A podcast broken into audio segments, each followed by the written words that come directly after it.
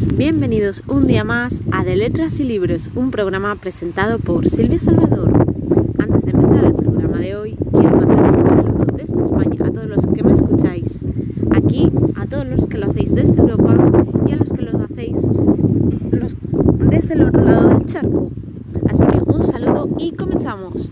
En el programa de hoy quiero hablaros de una novela que creo que se debería de leer a cualquier edad y debería de ser de, obligatoria lectura en los colegios y es Matar a un rey señor de la escritora Harper, Harper Lee.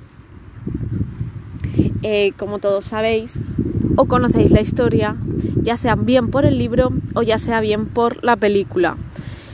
En un primer momento lo que más se conoce de la película es el juicio que se le hace a un hombre de color por supuestamente haber violado a una mujer blanca. Pero el libro no es solo del juicio, sino mm, tiene más tema, tiene más tacto, hay más denuncia, no solo es por la injusticia que se comete a esa persona, porque no quiero destriparos el juicio, aunque todos ya más o menos conocemos cómo cómo es, qué es lo que ocurre, pero también es la injusticia que se comete hacia personas inocentes.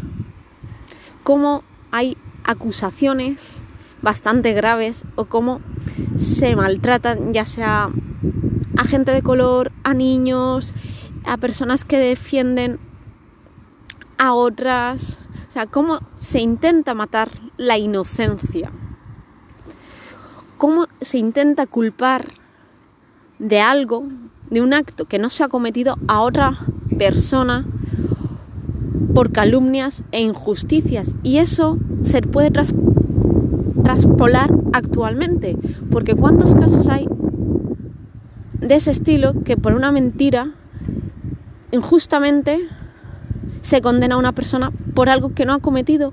Simplemente porque ha sido una mentira que ha salido de la boca de otra persona. Pues esto es de lo que trata matar a un ruiseñor. No es, es algo más que el, simplemente el juicio que se hace a esa persona de color. Y la verdad, yo creo que es un libro de obligatoria lectura desde los 10, 12 años hasta la edad adulta y que todo el mundo debería de leer.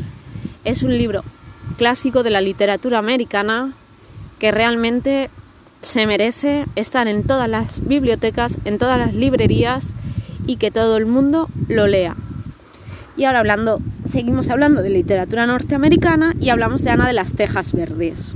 Cambiando de tema, ya sabemos que Ana la conoceréis muchos por la serie de Netflix y la verdad es que los libros son una maravilla porque Ana es dulce, cariñosa, eh, es tremenda porque siempre hace travesuras, no porque es así Ana.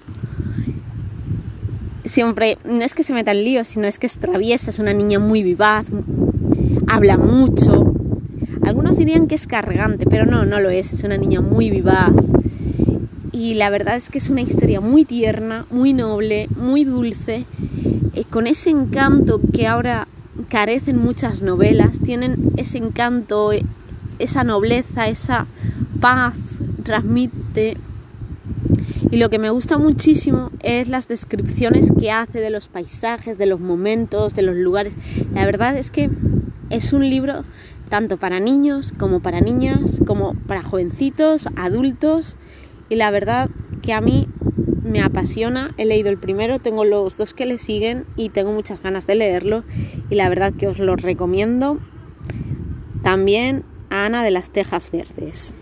Y vamos a, por último, quiero hablaros de una de las novelas norteamericanas que creo que ha marcado un antes y un después, que es Mujercitas de nuestra querida y adorada Luisa May Alcott.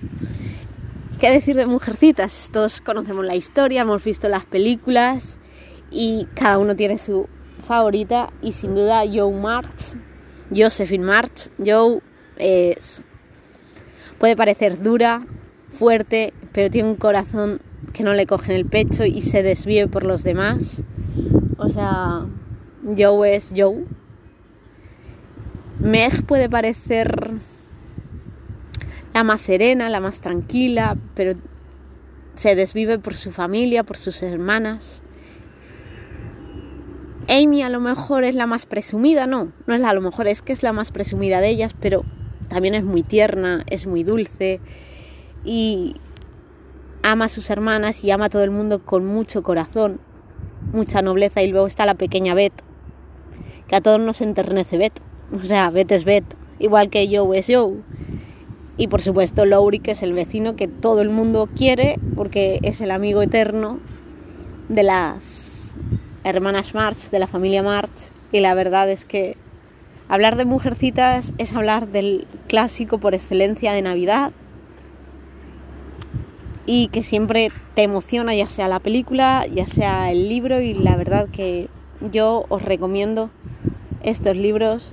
Y no olvidéis por favor leer a Matar a un Ruiz Señor, que de verdad cuando lo leáis os marcará un principio, un final y os cambiará porque es que no debe de faltar y es una gran obra maestra de la literatura norteamericana, un gran clásico que deberéis de leer. Al igual que no es tan clásico, pero también os lo recomiendo, es La Milla Verde de Stephen King, que a mí me tocó en el corazón y me pareció una gran obra y más o menos va del mismo estilo que Matar a un ruiseñor.